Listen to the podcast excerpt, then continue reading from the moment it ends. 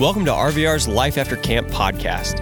Learn about the camp and retreat ministries of RVR at rivervalleyranch.com. Enjoy. All right, all right. Who's ready for one more? You got one more in you? Last one here. Last one. Hey, thank you very much. Appreciate it. La- yeah, yeah, of course you can see. At this point, I've just planned on it. You know, I'm like, I'll just show my socks here. I had no idea socks would be my nickname here. Um, the, my socks today are penguins with propellers and bow ties, and they've got a suitcase so they can travel the world. Yeah, because penguins can't fly, and I feel bad about that. So, uh, peng- um, I wore them very specifically because I was like, it's the day we're all leaving, right? So, like penguins with propellers, we're all gonna fly out of here. And uh, and before we go, um, I have this idea. I was in the camp store yesterday, and I was like, you know, why don't we have shirts that say "Camp Believe It"? Can't believe it. I can't believe it's over. I can't believe it's RVR. Who would sign up? Yeah, I want to see who uh, sign my GoFundMe. You want to go to my GoFundMe? I don't have one, but can't believe it. RVR, you heard me. um, so we're going to do a quick recap. Um, can I hear what was the word night one?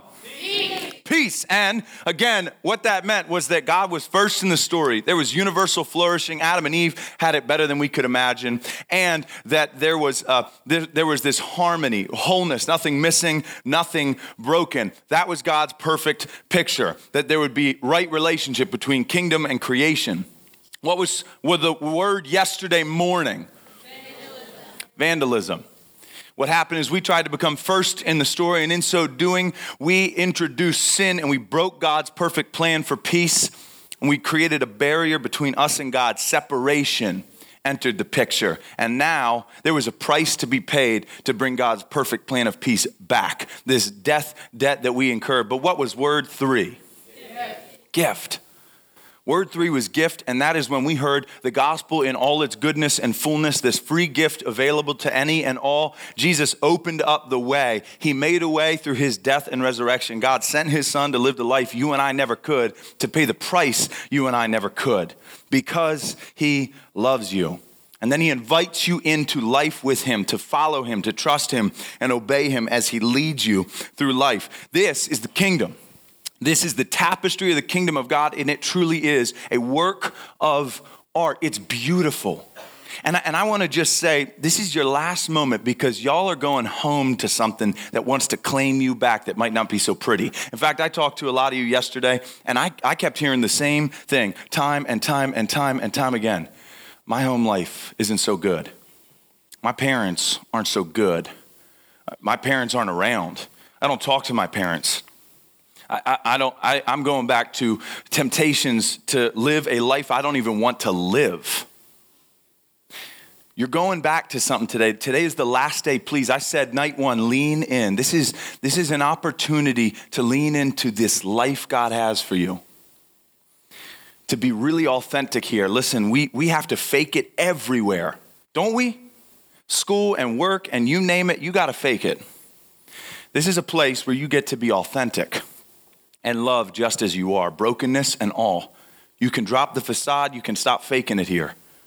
And so you've got a ride home, you've got the last opportunity here. I just don't want you to miss the last moments to breathe in. See, you think you're going back to quote unquote the real world. I would make the argument that what you saw this weekend is a picture of the real world. This is what God intended it to be. In fact, I love River Valley Ranch because the goal here is that you would get a taste of the kingdom. With minimum distractions, thank the Lord that the cell service isn't so great here. With minimum distractions, you were able to step into a place where you felt safe where you felt you could breathe, where you felt you could be vulnerable, let your guard down, where you could have fun. Get this God invented fun and He loves when you have it. So if you laughed, praise the Lord. Okay, if you had a good time, thank God you got to worship Him, hear His word, this incredible message that is so personal. See, River Valley Ranch provided you an opportunity to get a glimpse into the kingdom of God, the plan that always was supposed to be. And you're going to go back to life as it was. It hasn't changed, but maybe you have. And I'm telling you, as the video just spoke to, you bring this with you. You don't say, well, that's one side of me, that's one part of me. No, no, no. You didn't get a fixed up life, you got a new life. You are going home as a new person, and it might feel weird. But did, did anybody here get something out of this weekend? Yeah? I hope that you all got at least something, at least one thing to go home with. That's better. But don't just leave it here. You take this home with you. My encouragement is that you don't miss it when you go home, is what I'm saying. And when I say miss it, I really mean two things that you don't miss the experience of this weekend as opposed to the person who provided the experience. I, speak on behalf of River Valley Ranch right now. I'm not an employee, I don't have the right to do this, but I know that they would affirm what I'm about to say. Their whole goal is to give you a picture of the kingdom. And they're not out to get credit for River Valley Ranch. They're which sounds like a dressing. I had a conversation about that. like you should make ranch dressing, t-shirts and ranch dressing. Um, they're not out to get credit. They're out to present to you a picture of the plan of the kingdom of God. And if you got a picture, don't just say, oh, that's behind me. I missed River Valley Ranch yesterday. Say, man, I'm striving towards a kingdom better than I can even imagine. And RVR was scratching the surface of this life that God created me to live. So don't miss, don't miss it. The second is don't miss the bigger picture. See, just like tapestry, it's being woven into something bigger than any single thread. And while every thread is important, and that's you, and we've spoken to your value, the truth is there's a bigger picture you're a part of. And that's such good news. And I want you to remember the bigger picture because your life was not culminating, it was not building up to River Valley Ranch March of 2022. It was building up to you joining with God for the rest of your life and all eternity. The best has yet to come. The best is still before you. Salvation is just the first step into this bigger picture. It's one of many steps that you will take in a life responding to the gospel. But it begs the question how do I spend a life responding to the gospel? What does that even look like? What does that require of me? What decisions do I make tomorrow? As if River Valley Ranch made a difference in my life, as if God made a difference in my life. I want to look one more time back at Ephesians. I don't know if you noticed, but since night one, we've worked all the way through Ephesians chapter 2. And we're wrapping up the very end of Ephesians 2, starting in verse 19. Consequently, you are no longer foreigners and strangers, but fellow citizens with God's people, and also members of his household built on the foundation of the apostles and prophets with Christ Jesus himself as the chief cornerstone. In him, the whole building is joined together and rises to become a holy temple in the Lord. And in him, you too are being built together to become a dwelling in which God lives by his Spirit. So, in case nobody said it to you yet, welcome to the fam. You're no longer a stranger and a foreigner, but you are part of God's kingdom, His household. I know you're going home to homes you don't like, but this is a home that you have now. This is an anchor in the storm. This is a refuge for the people who feel like they're going through rough patches in life. I want to tell you the word before I go any further. The word today, the last word is ready? Building. What's the word? Building. Building. What's the word? Oh, come on, like you're awake. Come on. What's the word? Building. That's all right. We'll get, we'll get it by the end. All right. Building. And I said this word for two reasons because, first, a building is a structure that is finished and serves a purpose, right? Finished serves a purpose, but building is also an action that is ongoing. You are building and building at the same time. And what I mean is that God has done something in you and for you that is absolutely finished, definitively. Nothing's changing it. And at the same time, God's not finished with you yet. God will continue the process of building into you. I don't stand here like somebody who's arrived, I'm on the journey with you. I'm just telling you, as one traveler to another, as one part of the household to another, He is not finished with you. I said this night one, but you are a work of art and a work in progress at the same time. And so am I. So let's recap what is finished because this week we've talked about how what is finished is that you are forgiven. Jesus said, It is finished, and sin was solved, and death was defeated. You are invited into the kingdom, not foreigners, not strangers, not outcasts. See, God is in the business of taking the outsiders and inviting them in. That is the marker of his kingdom. And he invites us to reflect that. He said, Peace has been restored to us, a way has been made for us, the dividing wall of hostility is gone, unity is possible, even if we aren't always good at living into the potential. You are redeemed, you are set free for something and from something, and you are loved more than you can ever imagine, more than you dared dream. And this was done for you, as we read yesterday, so that no one can boast. And this is good news because that's a great list. But you can't look left or right and say, I'm better than or worse than. How many of you would love to be free from that kind of comparison in your life? Oh my gosh, to not have to be a prisoner to the better or less of every person you meet. Constantly weighing the scales of ability and efforts and possessions and households, and always coming out as the loser or thinking less of people. There's always a loser when you play the comparison game. This was done for you so that no, no one can boast. I like to say that the foot of the cross is level ground. It's level ground. When we all find ourselves at the cross, you look left, you look right, you're to see different people. And yet, you're all in the same playing field. That is beautiful. And that is a picture of the kingdom God, what is finished. You don't have to wonder about life's big questions that we established. That's finished. In fact, I love how Ephesians 5 1 and 2 says it follow God's example, therefore, as dearly loved children, and walk in the way of love, just as Christ loved us and gave himself up for us as a fragrant offering and sacrifice to God. Life's big questions Who am I? It answers that. What, what's my identity? He says in here, a loved child of God. You are known and loved, fully known, fully loved. And you don't want with, one without the other. You've been fully known by people and found out, and they don't love you. They don't have your best interest in mind. Is that what you want? No. You've been loved, but you've been putting up a front and you've had to fake it and be tough and like things that you don't like and act ways you don't even want to act. And in so doing, they love a facade, a fake you. They don't even love, the real you because they don't know the real you. Fully known and fully loved. Now, I'm giving you answers, but I understand you don't have to wonder, but it doesn't mean you won't question. Like, like uh, I, I was really good at math. I could give you the answer to some crazy, complicated question and, and, and it could be accurate, it could be right. And you would sit here and you would go, um, I know the answer, but I don't know how he got there. I don't know if I could get there. And so I understand that this weekend I'm telling you things that might answer the question of who you are. And I understand you still might wrestle with that. But I'm telling you, there is an answer and it is set in stone. Who am I? What is my purpose? This scripture says, Follow God's example and walk in the way of love just as Christ loved us. You got a purpose. It's hard work, but you've got a purpose. And I'd rather do hard work towards a purpose I know is good than the other thing, than, than all of the efforts I put into something that doesn't even add up to anything.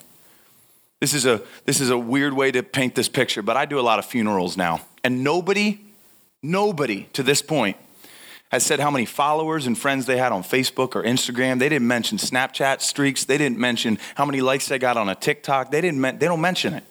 Because when death comes knocking, we realize what's really important. And we invest so much time and energy and effort into things that end up like dust.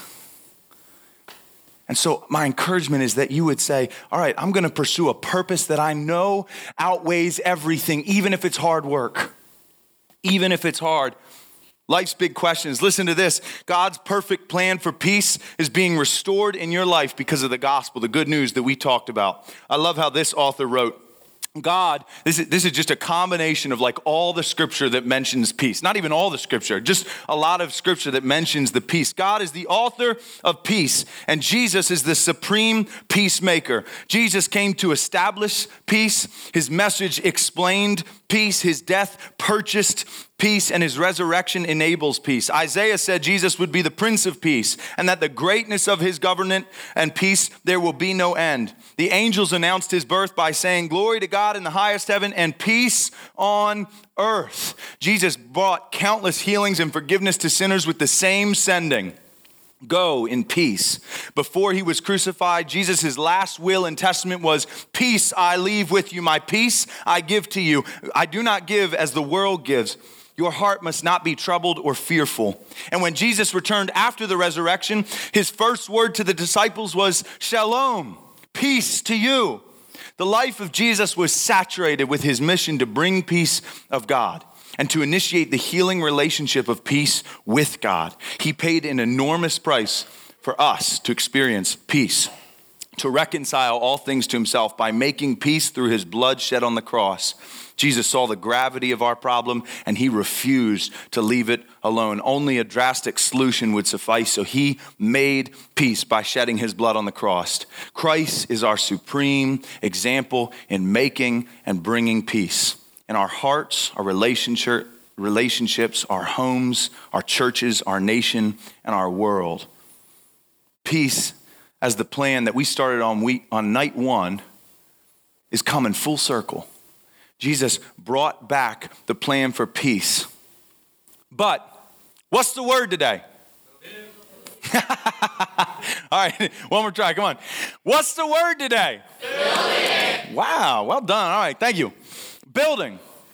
So we just talked about the finished, but what about the building? The act, the action of something still ongoing, still being built. What is still being built?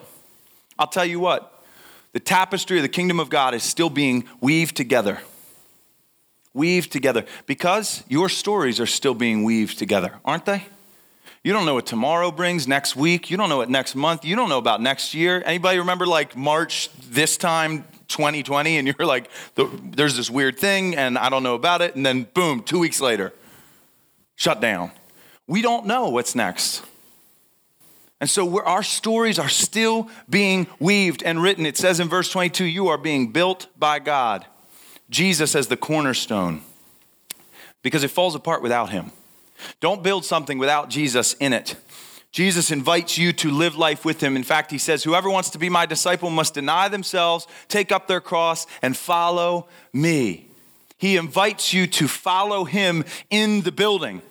And I think there's a really good picture of the guardrails that we have going forward, going out of this place to mark your life by, to say, I want to follow Jesus. And what does that look like? And what does that require of me? And we find it in this conversation Jesus has in Matthew 22. It's called the Great Commandments. The greatest commandments. See, an expert in the law came to Jesus and asked him, What are the greatest commandments? This is a, what's the greatest command? It was a bit of a trick question. And Jesus responds by saying, Love the Lord your God with all your heart, with all your soul, and with all your mind. This is the first and greatest commandment. And the second is like it love your neighbor as yourself. See, if we are called to reflect God, we are called to love God and love others. And it seems simple, but I'm telling you, that'll keep you busy. That'll keep you busy. Loving God with all. I'm telling you firsthand, I have been loving God for a long time and I'm still not at all. It is still not all the way. I'm not, I don't even know if I'm across the 50% line. You might think he's a professional Christian. What, what the heck? no, no, no, no, no. It, it will keep you occupied. Because I don't know if I love God with every second, every minute, every moment, every dollar, every, I don't know. That's hard, but let me tell you if the news you heard was as good as it is, it is worth trying. And so we go out of here and we try to right the wrongs and we try to say, I'm going to put God first in the story of my life again. I'm going to make sure that God is top of the list. Heck, God is the whole list. God's the page that the list is written on. I'm going to put him first again. Loving God with all but also loving others. In fact, there's a connection between how we love God and how we love others. In fact, if we love God, I would argue we have to love others. And I don't think Christians are always that good at this. Let me speak on behalf of all Christians. I can't do that, but let me, for just a moment, say we have not done a really good job across denominations and across history and across ages and differences of loving people. And I'm not saying love isn't harsh at times because love looked like the cross. I'm not saying there isn't time for truth. I'm simply saying we don't always do a good job loving, and people miss out on the goodness of God because they see the wickedness of man. And they see us broken, fractured reflections of God. But it's worth trying. In fact, Jesus says, Whatever you have done for the least of these, you have done for me. He said, if you have clothed, when you fed, when you brought people in, when you took people off the street, and, and we're not talking over across the sea, we're not talking everywhere else, but I love what the video said. You've got neighbors you see, you've got people in your schools you see all the time, you've got people in your house you see. And he's saying, love them. In fact, Mother Teresa uh, had a prayer. She would say, Whisper Jesus. When you're dealing with somebody who is frustrating, whisper Jesus.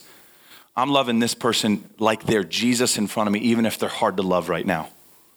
I'm gonna love that. You just have to whisper Jesus. And what I would do when I walked down the halls in my high school, I would look at people like I never saw them before. Because you know their faces, but I would look at them and I would say, man, Jesus died for them. And they don't even know it. You got to look at people. In fact, my encouragement for you when you go home is to read 1 Corinthians 13. I think it's an inspiration for what does love look like. The question is, what does love require of me? What does love require of me? That's a hard question to answer. But you look at 1 Corinthians says, love is patient. How patient are you with this person? Love is kind. It doesn't keep wrong it doesn't keep a list of wrongs. How you doing with that one? What if, like a goldfish, it's in, it's out. it's in, it's out, it's gone, right? No list of wrongs. What if you only, what would it look like if people only kept track of the good things you did in your life? You think you'd like that? Well, love your neighbor as yourself. And if you'd like that to be the case for you, try to live like that's true, but also, man, start start taking people's debt away. If Jesus did it for you, please entice the idea of what that looks like for other people in your life. I'm going to erase their debt. I'm going to forget their wrong. I'm going to love them for all the good. Every person has something made. They are all, every single person made in the image of God. Every single person is redeemable. Every single person was purchased by the blood of Jesus Christ on the cross. We have no business treating them less than or not loving. And so, is it hard work? Yes. Is it worth it? Well, you tell me if the news was as good as the news is it's worth it because you are so blessed by the gospel, the good news, and I hope that you can take it with you. My leaving sentiment first, I have been so blessed to be here with all of you. Thank you so much for having me be here. I, it has been a blessing um, to speak with you, to get to know some of you. My encouragement is this um, I'm just one person, but the message of Jesus has survived generations, time, all things because why? He promised it would and his promises stand. And his final words were simply this All authority on heaven and earth has been given to me. He gives a commandment, therefore, go make disciples, baptizing them in the name of the Father, the Son, the Holy Spirit, teaching them all that I have taught you. And surely, this is the promise that I want to leave you with surely I will be with you to the very end of the age. I don't know where you're going home to, but I know who goes with you. And it's a good message. And I hope that you have been filled with hope. I want to go down the list one more time. And I need you to shout because this is the end, okay? So if you're asleep, wake up. And I need you to just shout these as like louder than you have thus far, all right? If you still have a voice, you're not supposed to by the end of camp. I thought that's like a rule. That's a rule. All right, so you're going to shout these, all right? What was, please, word number one? Oh, all right. What was word number two? Yes. And word number three? Yes. And what was the word today? Yes. All right, let me pray. Lord, thank you so much. We thank you, God, for your good news, the gospel, Lord, that you orchestrated. God, that from the beginning, the peace you painted a picture of for us in your kingdom, Lord, that you made it possible through this gift. Even though we messed it up, man, you sent Jesus to love us, to die for us, and invite us into the household. So, God, I don't know what our homes look like here, but I know the home we step into now, God. And we thank you for your goodness. And we, Lord, we look to you as we go out from this place for safety and protection. Lord, we look to you for guidance on how we can love you better and others better. God, we thank you, and it's in your name that we pray all these things. Amen. We hope you enjoyed listening to this Life After Camp episode. Discover all of the year round adventures at RVR and find out how you can support our ministry at rivervalleyranch.com. Thanks.